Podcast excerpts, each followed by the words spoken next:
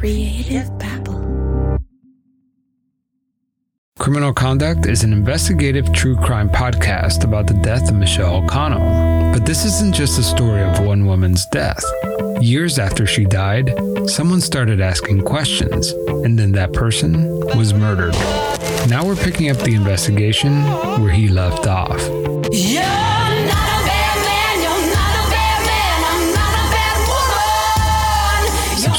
Criminal Conduct, coming soon, March 2020. The premiere of Criminal Conduct is just one week away. It debuts on Monday, March 23rd. So make sure to subscribe to the Criminal Conduct feed so you won't miss an episode. If you can't wait to listen to the first episode, I have good news. It's available right now on my Patreon feed. Just visit pretendradio.org and click the donate button. So, to hold you over, I had my friend Jerry Williams, host of the FBI Retired Case File Review, ask my co host John Taylor and I a few questions about criminal conduct. Okay, here's our interview with Jerry Williams. Jerry, take it away. Hey, so I have with me here the new host of the brand new podcast, Criminal Conduct, Javier Leiva and John Taylor. Hey guys, how are you?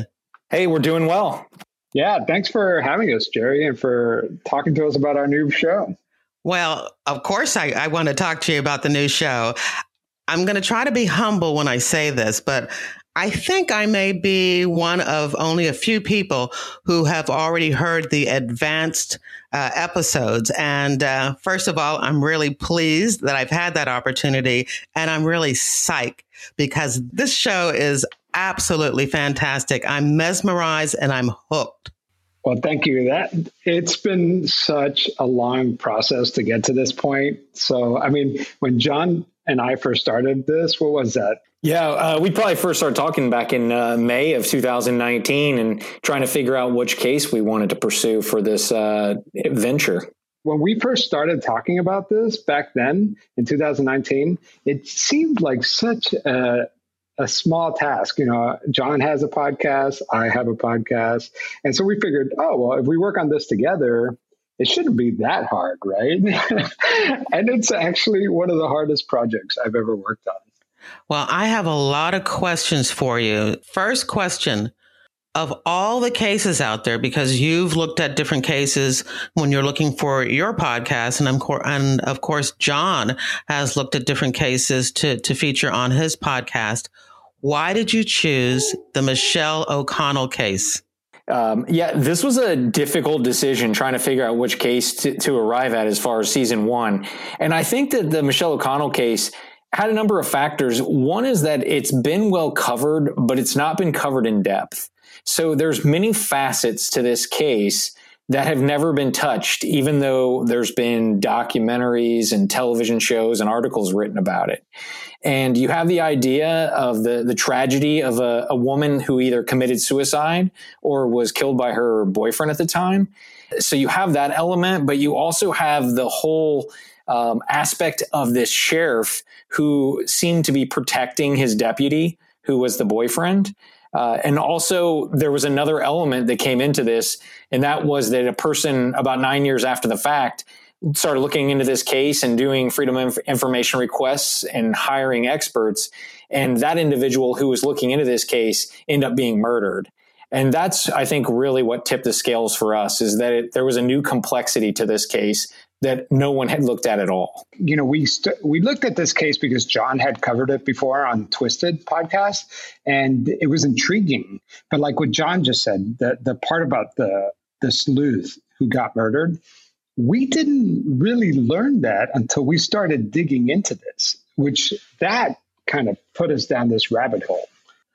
All right. Well, you're seem you seem to be trying to pack a lot into this season because really those are like three subplots of this uh, of this true crime story.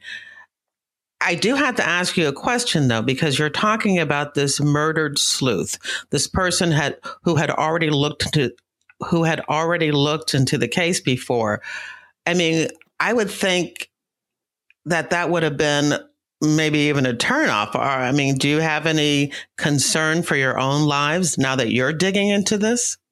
So that's funny that you ask us that that you asked that question because when I kind of tell friends about the show or anybody when you know when they ask me what is the new show about and I kind of tell them Michelle's story and then I tell them about the the murdered sleuth that's the number one thing that everyone asks me are you guys scared and I have to admit I mean it wasn't pleasant going down to St. Augustine to investigate. I mean, we were a little, you know, our adrenaline was pumping, but not because we thought we were going to get killed. Um, I feel like that would be too. It, that's just too Hollywood, right? But we were a little nervous and apprehensive because the people who we're talking about here is a a law enforcement organization, right? We're, we're digging into how they operate, you know, was there a cover up? And that part of it did make made us nervous, but uh, I feel like the more we dug into this story, the more comfortable we feel talking to all parties. So currently, I, I can't speak for John, but I'm not nervous. Well, John, Javier just said that you had featured this on your podcast once before. So, did you actually have like the whole season figured out be, before you even started digging into it? together? Absolutely not. Um, I think that um, we had a, a, rough idea of what we wanted to do, but I think we both kept a pretty open mind as far as new information coming in and where it would take us. And uh, both Javier and I have had many changes in our perspectives on this case. We have not had the same uh, mindset or opinions of this case the whole way through. We have certainly bounced around from all sides on this case. I guess for me, the the thought that you are putting these out and that you sound like and it sounds like you might even be welcoming comments from people that listen to it. So there might be somebody down in you know st augustine who listens to some of your episodes and who you didn't have a chance to speak to before now comes forward. Is that something that you uh, anticipate I mean, I do because I, I, remember when I was doing the the cult season and, and on pretend that you know I would have never imagined that Jane Whaley, the leader of the Word of Faith Fellowship, the cult, was going to invite me to her church. Like that's something I would have never had planned out because it just didn't seem possible. But it was only possible because once the episodes started releasing, that doors started opening for me. So I think we have to allow for that kind of flexibility, but at the same time, be conscious of the fact that listeners could be fatigued by a story and try to balance that out. I have a question for you, John, because you had looked into this case before. And I know that you mentioned this murdered sleuth, you know, the guy that was looking into the case that ended up dead uh, was something that was a surprise to you was there anything else that you learned? Or, or is that giving is that a spoiler? Yeah i think that um, with all cases the the more you dig into it the murkier things get. The people who you think are villains have positive qualities to them. The people that you see as the innocent helpless good people usually have negative attributes. And so the more that we look into this case the more that stuff starts coming out which from a storyline point of view makes it much more difficult because the characters don't fit into easy categories but uh, as an investigator it just makes it much more fascinating trying to understand the nuance of each of these characters so from that perspective there's been a lot of new information interesting well you know we've been talking about you doing this podcast together but I guess one of the initial questions I should have asked is how did you guys meet? How do you know each other? So yeah, so we met through a meetup group here in Raleigh, North Carolina, and at the time I had a, a, podcast that was ongoing, and Javier was just entertaining the idea of a podcast. And then as he transitioned into having his own podcast, uh, we did we began having discussions back and forth over probably more than a year, if not two, of just, hey, we really should work together at some point. John and I have radically different styles. I mean, radically different styles. And that was an interesting experiment, like going into this. It's like, how do these two styles come together, you know. And listening to the first two episodes for me gave me a lot of confidence that the style that I've, the storytelling style that I do on Pretend and the analysis, the in depth analysis that John does on Twisted, it came together really, really well. So, how would you describe the style of the show? You said it's a, a, combination of your style and John's style. What does that make? Yeah, I could tackle that because, you know, I didn't want this show to sound like pretend, right? But we both agreed that the storytelling format is probably the appropriate format for this, you know, uh, for this show. Episode one is a prime example of that. We just jump right into this 911 call that in reality only takes, uh, it's only like a three minute call, if I remember correctly. It's not that long. Maybe it's shorter than that. But we made that into pretty much a whole episode. John has a way of taking words and really dissecting it and analyzing it. And he was able to take this 911 call and just flesh it out to the point where it, it takes up almost half of our episodes, uh, half our episode, but it's fascinating. It's a lot of things that you and I would um, when we listen to the 911 call, we, we, probably have the same thoughts that John has, but John just takes it to a whole new level. I mean, he just validates everything that you're hearing in your head. Well, it sounds like a marriage made in heaven. you know, you got somebody from the journalism investigative side and somebody from the law enforcement investigative side. I mean, you guys must be like a pit bull when you get in there investigating a case when you're doing these interviews together, do you maybe have like a code word or you know do you kick each other under the under the table or something to to kind of indicate you, you said when you know somebody is going in the wrong direction or maybe when you just want the interview to be done i mean do you have a code word yeah, John, tell tell uh, Jerry our code word.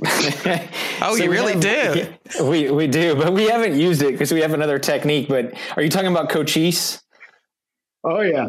Yes. Yeah, we have the, the word cochise. So it's actually from a Cheers episode uh, where we got where I got that word from. But it's such an odd word. Like it would be so funny to say that in an interview because no one would not pick up on that. Yeah. But what we actually do is uh, I, I've told Javier, and I do the same thing to him. I said, just touch me. If you want me to stop talking, just touch me, and I'll know to stop immediately. We never really use cheese, but it's really good to have it in our back pocket. But we have actually been, we've been in situations where we, before we go into it, we're like, okay, we're going to say this, and if we say that, we we know that this it's time to bail on this interview. so, you know, it depends on the situation you know, I didn't hear a word that you said because I'm still thinking in my mind how to use coach cochise in you know correctly in a sentence. All right, so well, now we gave away our secret. Yeah, you know, you can't you can't use it now. You know that's yeah, that's too bad. now. Yeah, nobody could use it. So I know that you have had success with criminal conduct before it has even aired, you know, a full episode. The trailer has done fantastic. So stop teasing everybody. I mean, when when is this when is this thing coming out and when are you know when and when is everybody going to have an opportunity to to listen to all the episodes? Episode 1 actually airs on March 23rd and then soon after that it'll be just weekly. Uh, well, like I said, this thing is already a hit. Well, you know, it actually, when we released the trailer, eh, to our surprise, it hit, I think, the top 20 of iTunes true crime category.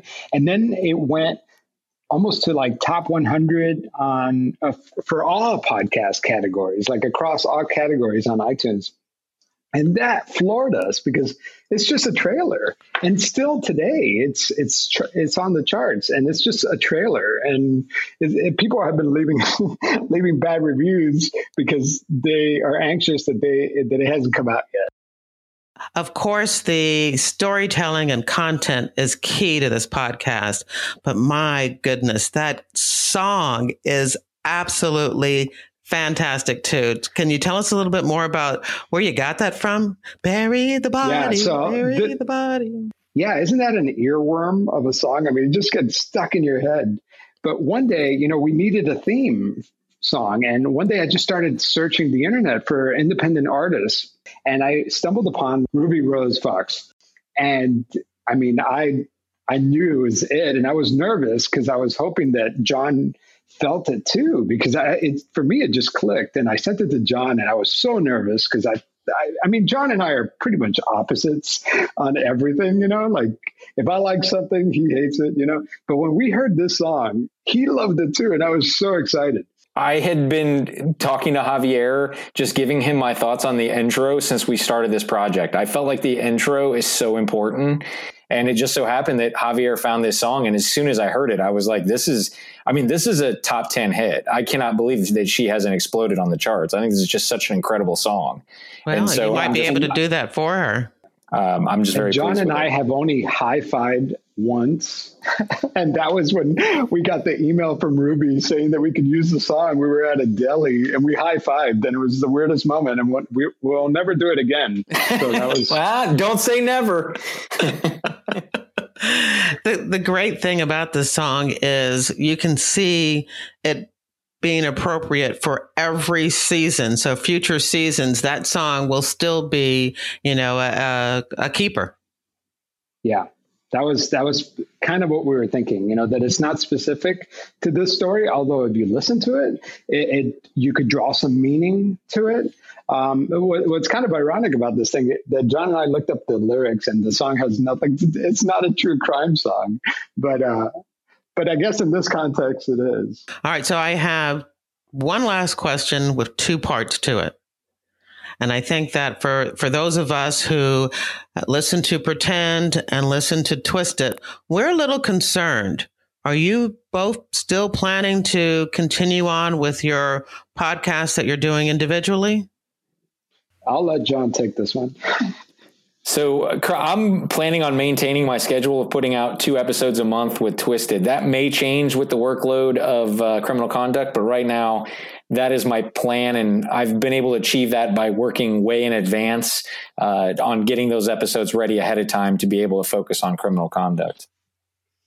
I don't know how he does it because at one point, you know, we've been working on this show for a long time now, and I was working on Pretend, and I had like a really intense uh, season where I was covering all sorts of different prank calls, and I was working on that and criminal conduct at the same time, and I thought I was going to have an aneurysm.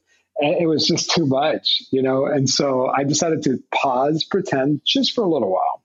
And as soon as the season's done, I'm jumping back in. I have a, a whole new season planned out. So I still plan. I love Pretend. It's my baby. So Oh, I love I'm it too. keep it going. Yeah, I love it too. All right. So, March 23rd, the episode, the first episode airs. But of course, everyone can go to their phones right now and subscribe right now so that uh, when that first episode drops, it will be right there in their phone waiting for them. You know, at the end of the day, both John and I aren't like focused on the success of the show, but we do want to bring attention to this story. I think that's what what drew us into the story to begin with. Is you know we really think that Michelle's story still needs to be told in more depth, but now the Eli Washtalk, the the murdered sleuth, his story has is, is practically unknown, right? And even in that community, and his investi- the police investigation has stalled out. It's been over a year since his murder, and we hope that this podcast will shine new light into his case and and maybe get you know that investigation going again. Yeah. So, John Taylor and Javier Leiva, I want to say thank you. And we can't wait to, to hear your new podcast.